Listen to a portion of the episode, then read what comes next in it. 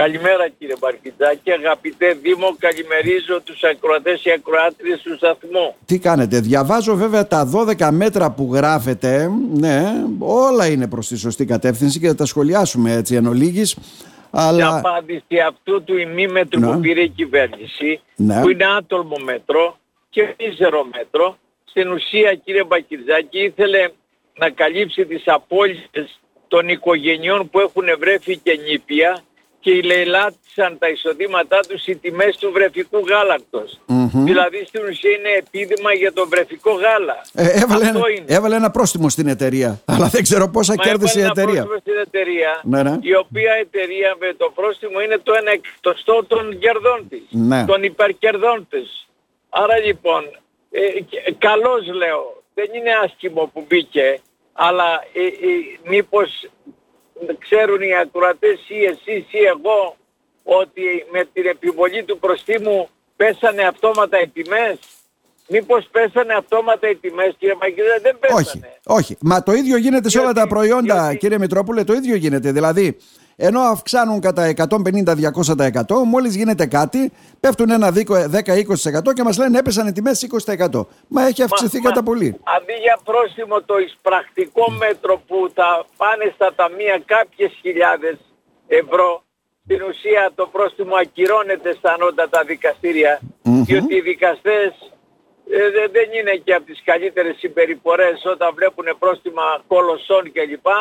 Δηλαδή ε, τα, τα κάνουν μισά, τα κάνουν το 1 τρίτο, ναι, τα ακυρώνουν υπέρ των εταιριών τα περισσότερα. Το, τι θα ήταν το λογικό θα με ρωτήσει ένας ακροατής. Αντί προστήματος ή μαζί με το πρόστιμο να επιβάλλει ως τιμωρία για δύο χρόνια οι τιμές να είναι μείον 30%. Γιατί δεν το κάνει αυτό κύριε Βακιζάκη. Mm-hmm. Θα Είναι επικα... παραλογισμός αυτό που λέω. Όχι, αλλά θα επικαλεστεί διάφορα νομικά, πώς το λένε, συνθήκες ανταγωνισμού και χιλιαδιό. Ναι, τέλος πάντων. Ναι. Η τιμωρία να είναι όχι υπέρ του ταμείου του κράτους που θα εισπράξει 100 ή 200 ή μισό εκατομμύριο, mm-hmm. διότι επιβάλλει πρόσωπο για να το εισπράξουν τα ταμεία του κράτους. Η ναι. πραγματική ωφέλεια για τους καταναλωτές είναι αμέσως όταν συνελήφθη για εσχροκέρδια μια πολυεθνική, μια εθνική εταιρεία να επιβάλλει κατά 30, 40, 50% μείωση τιμών για ένα διάστημα. Αυτό θα έκανα εγώ. Αυτό θα κάνατε εσείς ο λογικός και ευαίσθητος δημοσιογράφος. Αυτό θα κάνανε όλοι οι ακροατές που μας ακούνε τώρα. Τώρα, η κατάσταση με τις γεννήσεις στο δημογραφικό μας είναι στα μη περαιτέρω. Δεν ξέρω αν αναστρέφεται και με ποιους όρους ε, κύριε Μητρόπουλε. Εσείς βέβαια προτείνετε 12 μέτρα. Τα οποία είναι γενναία μέτρα όμως και δεν ξέρω αν τα έχετε και κοστολογήσει αυτά τα μέτρα.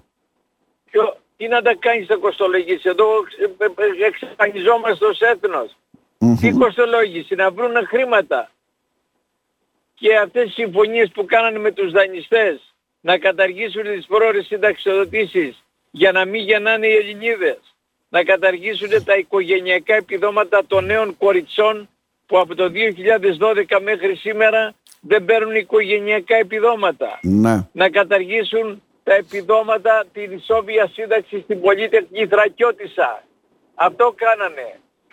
Έπαιρνε 102 ευρώ που έκανε 3, 4 και 10 παιδιά και βγήκε η συμπατριώτησά σας η Σακελαροπούλου, η κυρία Σακελαροπούλου και είπε καλώς καταργήθηκε η σύνταξη στην πολίτεχνη αγρότησα για δημοσιονομικούς λόγους. 102 ευρώ το μήνα. Σιγά το ποσό. Αυτά, ναι. αυτά, είναι, αυτά πρέπει να επανέλθουν. Τι σημαίνει κόστος; Να κόψουν το λαιμό τους, μου, μου επιτρέψουν την πράσινη. Παρακαλώ. Ε, οι, οι, να κόψουν το λαιμό τους να βρουν για να μην, να μην εξαφανιστούμε. Άρα... Έχουμε, τη, έχουμε τη μεγαλύτερη υπογεννητικότητα, μείωση γεννήσεων, κατάρρευση γεννήσεων σε όλο τον πλανήτη το 2022 και 2023. Ναι, ναι. Κανένα, καμία άλλη χώρα δεν μειώθηκε κατά το δικό μας ποσοστό να έχει το 22 70 σχεδόν χιλιάδες γεννήσεις λιγότερες από θανάτους. Πεθάνανε διπλάσια από ό,τι γεννηθήκανε. Ναι. Άρα και, μου λένε, και μου λένε τώρα το αυτό Παρακαλώ. και βγάζουν, βγάζουν ένα επίδομα που είναι σωστό, υπάρχουν επίδομα. Είναι μικρό. Εντάξει, σωστό είναι, μικρό. αλλά είναι πολύ μικρό. Τι να Ναι. δώσει. Στη Γερμανία και βάνε εισοδηματικά κριτήρια. Σε γυναίκες με, με οικογένειες με 4-5 παιδιά βάζουν εισοδηματικό οικογενειακό εισόδημα τις 40.000. Μμμ. Οι μισοί θα κοφτούνε. Γιατί είναι και το τεκμαρτό εισόδημα. Α, είναι και το τεκμαρτό μαζί. Μμμ. Άρα λοιπόν, δεν είναι εμείς πούσαμε τα μέτρα της κυβέρνησης και βγάλαμε τα δικά μας 12 μέτρα. Ας τολμήσουν αν σκέφτονται την πορεία και την πα- τη- τη- ε, παρουσία και την αύξηση του πληθυσμού να αποτρέψουν αυτή την πληθυσμιακή καταβήθηση, καταβήθηση, Ναι, ναι. συρρήκνωση, να πάρουν κάποια από αυτά τα μέτρα που προτείνουμε.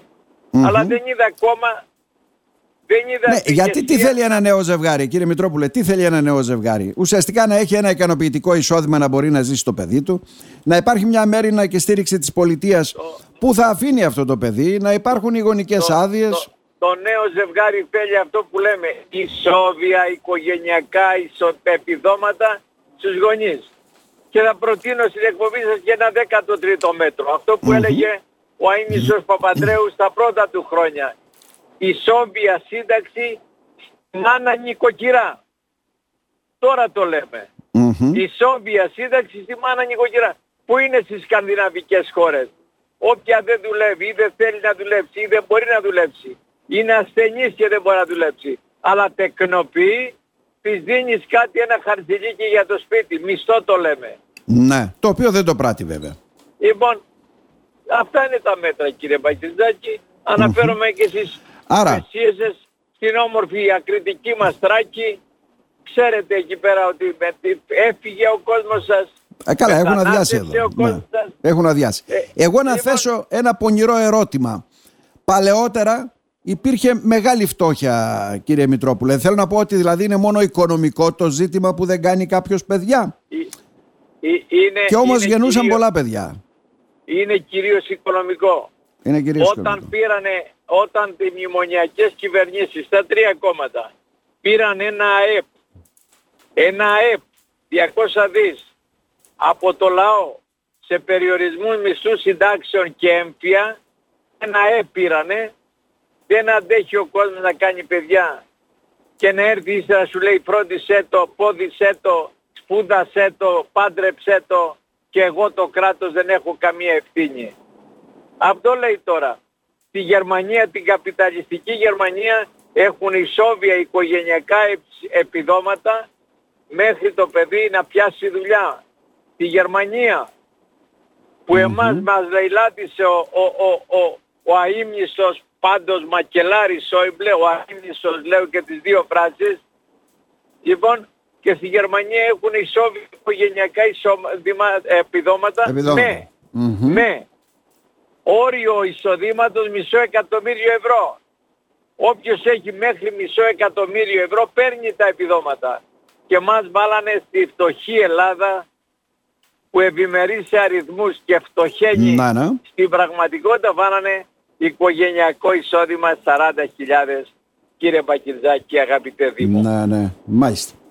Κύριε Μητρόπουλε, να σε ευχαριστήσουμε Σας ευχαριστώ θερμά. για την τιμή. Να είστε Σας καλά. αγαπάω πολύ Να επάνω είστε στην καλά, πράξη. να είστε καλά. Πολύ σας αγαπάω. Γεια σας.